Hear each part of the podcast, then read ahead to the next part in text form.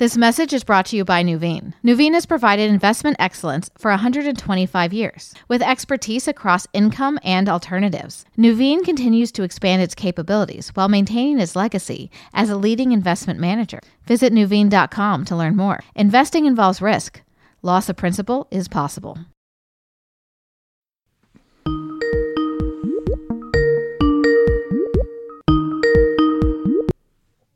Hey guys. Alex, Jack, how are you? how are you feeling? I hear you're under the weather. Well, so I was a little sniffly last night. Um, I'm actually feeling fine now, but I just thought the right thing to do was was to stay home. I mean, these are crazy times. We're usually here in the studio together, and you're calling in, Skyping in. Skyping in. I don't know the right way to ask this question. I don't want to say the word, but is it? Um, it, it rhymes with my Sharona virus. Is it? Uh, Jack, it is definitely not. I'm all better already, and I wish I were there, but you know, I had to make the decision. I, that's great. I'm glad you're feeling better. Now wait for two weeks from today before coming in to see me.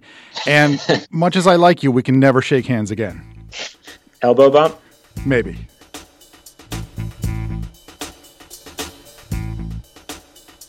The spread of coronavirus means everything is changing by the minute for people and for markets. So we're doing things a little different on the readback this week and trying to get you the episode in as close to real time as possible. I asked Jack Hough to come in on Tuesday for an off the cuff chat about how to think about markets right now.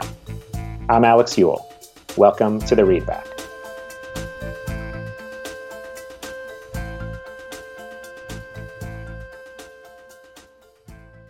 Well, so the good news is that, you know, we don't know where we're headed, right? And we're going to keep this podcast going. And so far, I think it's working okay. Yeah. So far, so good. So far, so good. So that's one thing I wanted to just start by asking you about. I mean, how are you living your life right now? It seems like hour by hour, we're hearing obviously more about the coronavirus. It's almost closing in on New York, where we live. There's a new containment zone being set up in New Rochelle, a nearby suburb. How worried are you? I mean, uh, publicly, I, I'm saying, you know, I, we're I'm, we're not panicking. I'm comforted by as more information rolls in, we learn that w- there are there are groups of people who are uh, you know vulnerable to this, the older population and people with compromised immune systems, that sort of thing. Um, I, and I my, I feel for those people. I think in terms of my immediate family, you know, my wife and my young children, and it, it seems like groups in those age brackets do well. So, but I'm not a guy who plays probabilities when it comes to parenting. I'm a guy who looks for certainty. You know, I'm a typical overreactive, uh, you know, Westchester County helicopter parent. I'm beyond a helicopter parent. I'm like an AC 130 gunship parent with a chain gun out the side. so, um, yeah. Not going to help you with coronavirus, I'm sorry to say. No, no, no help whatsoever. I hope it's true what I hear people say that this might follow the flu season and and uh, you might see it abate after April. But the phrase that's going around Wall Street now, or the thing everyone is saying is, I'm not an epidemiologist, but, and then they go on to give you some narcissistic, precise forecast of how one uh, unfathomably complex system, which is viral contagion, will affect another even less knowable system, which is financial markets. I'm going to try not to do that here. Yeah, I mean, I think that's actually fascinating. I want to talk more about that. I will confess, I used that exact phrase yesterday in a meeting. it's really handy. And then proceeded with why uh, maybe we should all be working from home. But um, you know, I, I'm not sure how this thing plays out. It, it, it feels inevitable that we're going to be on some sort of societal lockdown. It feels a little bit like a big storm is approaching with even scarier consequences. Well, for us, you know, we'll be fine. There are people out there who can't do their jobs from home, and and those people are in a difficult situation. And, there are people out there who maybe they earn an hourly wage, and maybe they don't get you know paid when they take time off, and they've got to make tough decisions. Maybe their kids will be, you know, kept out of school. For us. I mean, our challenges are pretty straightforward. I wrote in Streetwise this past week about a I had a call with a with a company chief. You know, I speak with chiefs as part of my work, and and, and I was working from home. We have these. We did a mandatory work from home test day, like a lot of big companies are doing, and I wrote about, you know, being on the phone with someone important, having my kids come through the door because they were. This was after school hours, so I had my My son burst through the door in a head to toe Star Wars stormtrooper outfit, and he was complaining that his uh, he's five. He was complaining that his nine year old sister had changed his Netflix username to something impolite, and they argued about it. The dog started barking. And um, please tell me there's video of this. There, there's no video. I'm trying not to be. I, am sure you know what I'm talking about. The BBC guy, the guy who yeah, was on TV yeah. when his kids busted through the door and they, it was all captured on television. Yeah, I'm not that we, guy. Have a lot of those moments, I would imagine, in the coming weeks. We'll see. Okay. So, other than the obvious public health risk, I would say this is uh, a stock story for the most part over the last few weeks. I mean, the, the markets have been crazy. We we covered this all weekend long. Sunday night, the markets went crazy. We're sitting here a day after the worst single day for the market since the financial crisis. And we don't know where things are headed. What should investors do right now, Jack? Everyone is looking to you. the good news is I know where things are headed. Uh, you, you, know that I always guess up when it comes to the stock market because yeah. eventually that's where things go. Now, I don't know in the short term. I know that over the long term, that's what stocks do. Um, I don't know where the bottom is f- for this uh, market, for the sell-off we've had. I can give you some thoughts on it. If you take the S&P 500, I'm going to use Monday's close because uh, you know prices are all over the place. So I'll right. just give you the figures, and, and people listening can do their own math. But let's let's round the close to 2750 on the S&P 500. And I want to call earnings per share 165 bucks. That's the earnings underlying the S&P 500. That's an estimate for this year and it's assuming that earnings basically barely grow from last year. That puts the stock market at 16.7 times earnings as, as at the end of the day, Monday. Now, how expensive is that? A little, but not crazy, right? The long term average is probably around 15 times earnings. I say probably because you, you can come up with different ways of measuring earnings, and uh, you can right. you know switch between looking at you know recently booked earnings and forecasts and things like that. But let's let's say it's a little bit pricier than average. And certainly with bond yields this low, you would think that stocks are still a good deal. Right. Basically, because there is nowhere else to go. Yeah. I mean, Uh, look, we can call the stock trading crazy, but what's gone on in the bond markets makes stocks look tame. I mean, yeah. I'd written in the magazine about if, if you're an investor with $3 million and you're scared of the market right now, you want to put it in, in 10 year treasury bonds. That's going to give you a yearly income of $23,000, which is, if you look at the uh, uh, Bureau of Labor Statistics tables, that's what a dishwasher makes. Now, look, I was a dishwasher. I was a darn good dishwasher, and that's honest work. But you would expect if you saved up your whole life and you got three million bucks, you can get better than a dishwasher's income.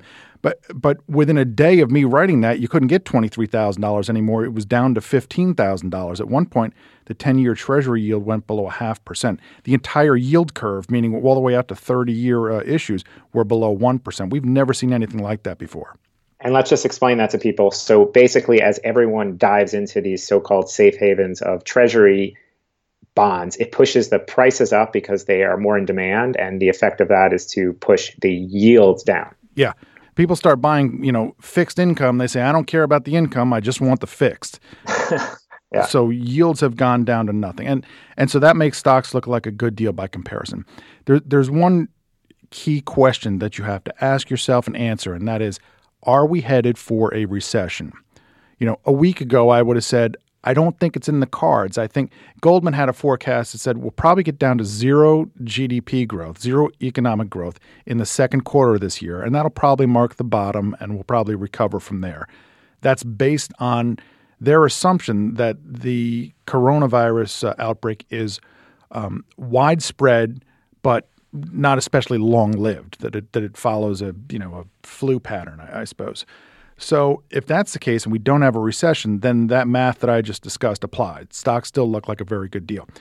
What if we do get a recession? Because since since then, since Goldman came out with that forecast, we've had a shock in the oil price. We've now got a price war between uh, Saudi Arabia and Russia on oil. Totally unrelated, right? I mean, it feels all related, but it, it's unrelated. It's a shock on top of a shock. Yeah, it's it's nuts. And as that oil price comes down, you might think, well, that you know, good news. I'll pay less for gas. I saw one estimate today that you'll probably be paying two dollars a gallon at the pump pretty soon. So you know, maybe that's good news for consumers. But mostly, we're, we're talking about U.S. companies that are not just going to be earning less money in the energy sector, but are probably going to fall on financial distress. And you've got people who work there who might be out of their jobs, and you've got people who live in oil cities who who you know might spend less money, and businesses uh, located there that might make less money. So there's a big ripple effect, and that's the kind of thing when you put those two on top of each other, you could see a recession. And so, what what would you say, kind of in the last week, though, has really changed? I mean, I, think even a week ago, we probably knew this thing was playing out. I guess we did not know about the oil shock. So is that really the the difference maker here, or do you think the, the coronavirus outlook is worse? I think once you add the oil shock, you have to now, you know, put a recession on the table. I don't think one is imminent. I don't see signs that there's a this unavoidable recession coming, but I think you have to consider consider the possibility. And you ask yourself, what happens to stocks? What happens to earnings in a recession? We've had 11 recessions going back to the 1940s. The median earnings decline has been 13%. So you take that figure I gave you a, a short while ago, $165 for earnings, and you mark that down to $143 and change. Now, stock prices come down with those earnings, you have to assume. But there's so much here that's unknowable. But of course, stocks, I just want to point out, are down 20% nearly from their peak. They're, they're already down that far from their peak. They, they could fall further if we go into a recession and earnings decline. But what we what we don't know from here, because we have never seen interest rates this low, we don't know what that's going to do to the price that investors are willing to pay for stocks relative to earnings. Will they continue to be willing to pay 16 or 17 or 18 times earnings? Will they say, I want out at any price and I only want to pay 15 or even lower, or even down to 13, 14 times earnings? And then, of course, if you go into an economic downturn, Eh, you know you, you, can make the scenario as gloomy as you want, right? I, initiate pants wetting sequence, and I'll tell you, like where it would really get scary is investors turn very bearish on stocks. They're they're only willing to pay low prices, and then you get some kind of structural downturn in corporate profitability, not just falling earnings, but the corporate share of gross domestic income right now is exceptionally high. Corporate profit margins are exceptionally high relative mm-hmm. to worker wages. Maybe have some political change in the future where they say, well, let's bring the corporate tax rate back up, and um, you know, let's let's make make some other changes here that structurally reduce corporate profitability. You can set up scenarios that have considerably more downside from here, and in the short run, it's not really knowable. Right. And what's also not knowable a year from now is who's going to be running the country. That's right. There's not a wide swing in the ages of our uh, presidential contestants, but there's a wide swing in the types of policies that they'd like to introduce. Yeah, we are just surrounded by uncertainty. Yeah, but look, let's talk about what you can be pretty confident about. We know that over long time periods, stocks go up and stocks beat other asset classes. And we don't just know that because I can point to a chart on a wall somewhere that demonstrates it. If you think about it, what can you do with your money? There are three things you can do. You can buy a business, and that's what you do when you either, you know, open a pizza shop or you buy shares of stock. You can loan money to people at interest. That's what you do when you buy bonds. And you can buy stuff, right? Like you can buy gold and hope that your gold sits around and becomes more valuable. If you think about it, companies only exist to the extent that they can turn financing and stuff into profits. Companies wouldn't we wouldn't have a stock market if it wasn't for the consistent ability of companies to outperform bonds and commodities. Right? So that's where you want to be with a considerable portion of your money. You don't want to leave bonds altogether because you, know, you bonds provide stability. They've really done well for you in this downturn for the stock market. You you know they're not going to do as well as stocks over the long term, but you want that stability in your portfolio. Yeah. But I, I think you know any investor with a, with a decent amount of time wants to keep money in stocks. Can I just add a fourth category because I feel like I've been spending a lot of money hoarding snacks and food over the last over the last couple weeks. Canned goods, I forgot to mention. no, those are the three things you can do if you're not spending your money. If you've been there, there are many things you can spend it on, and if if you're like me, you've been stress eating your emergency uh, uh, quarantine provisions. Now you have to do even more spending. Uh, and I guess there have been some beneficiaries of that spending uh, in the market. let's let's talk a little bit about specific sectors. I got to say, at this point, I just feel bad for for cruise lines. I mean, is there Oof. any hope for that group of stocks? I mean, I would be the best hope for someone to recommend those, and I'm not going to recommend those because I'm not a guy who's saying, hey, you know, put it all in peanut butter stocks because you have to stay safe. I think right now, if you're putting money into the stock market, I mean, if you're buying an index fund, great. If you're trying to pick stocks, I think you want to pick stocks where the macro concerns weigh heavily on those stocks, but those companies are well managed and they've got some kind of underlying improvement. Like I've written favorably about Caterpillar. They make these big earth moving machines. They're used in construction and a lot of different industries. They're very necessary machines, but when you expect economic activity to move lower, Caterpillar stock does poorly, and it's done poorly in this downturn. At the same time, the company has been making improvements to its profitability. Its margins have been pushing higher, and the world will need more big machines at some point. But cruise lines, like, I'm not going there. I would much rather hear, hear that someone wants to put money into an airline than a cruise line because airlines are you know like vital utilities in this right. age, and um, they're also going into this mess. They were about as prosperous as they've ever been. Cruise lines were doing fine too, but we can live without them. I've gone my whole life without going going on a cruise. Uh, no, no offense to the cruise companies. I'm sure it's lovely, but I wasn't tempted before coronavirus.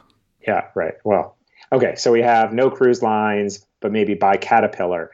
What about energy? I mean, we talked about how they've been really leading the market lower. I mean, the energy declines this week have been stunning for stocks. Um, things that maybe happened over a year, two years, not one day. Any hope for energy?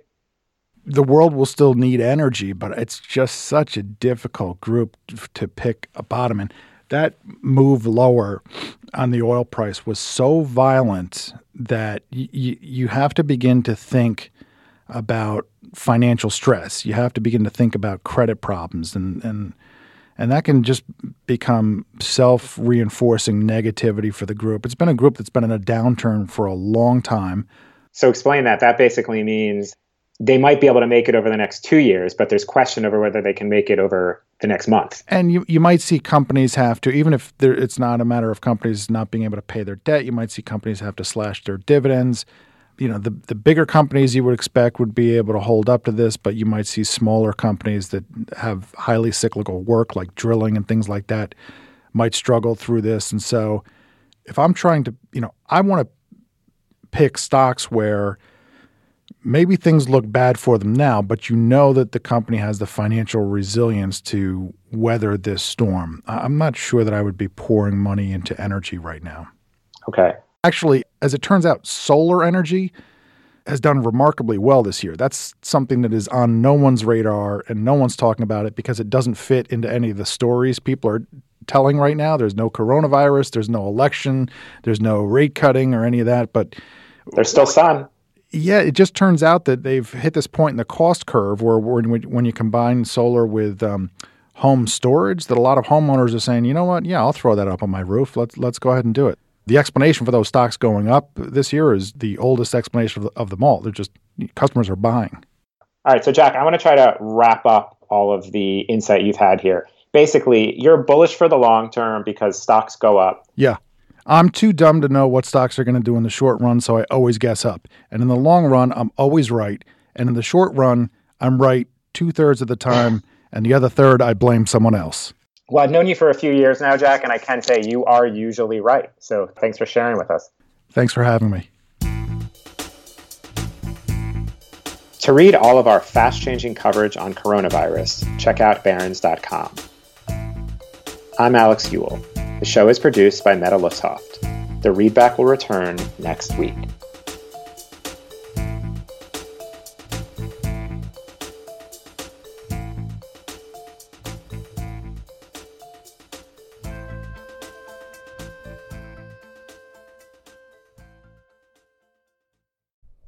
This episode is brought to you by Charles Schwab.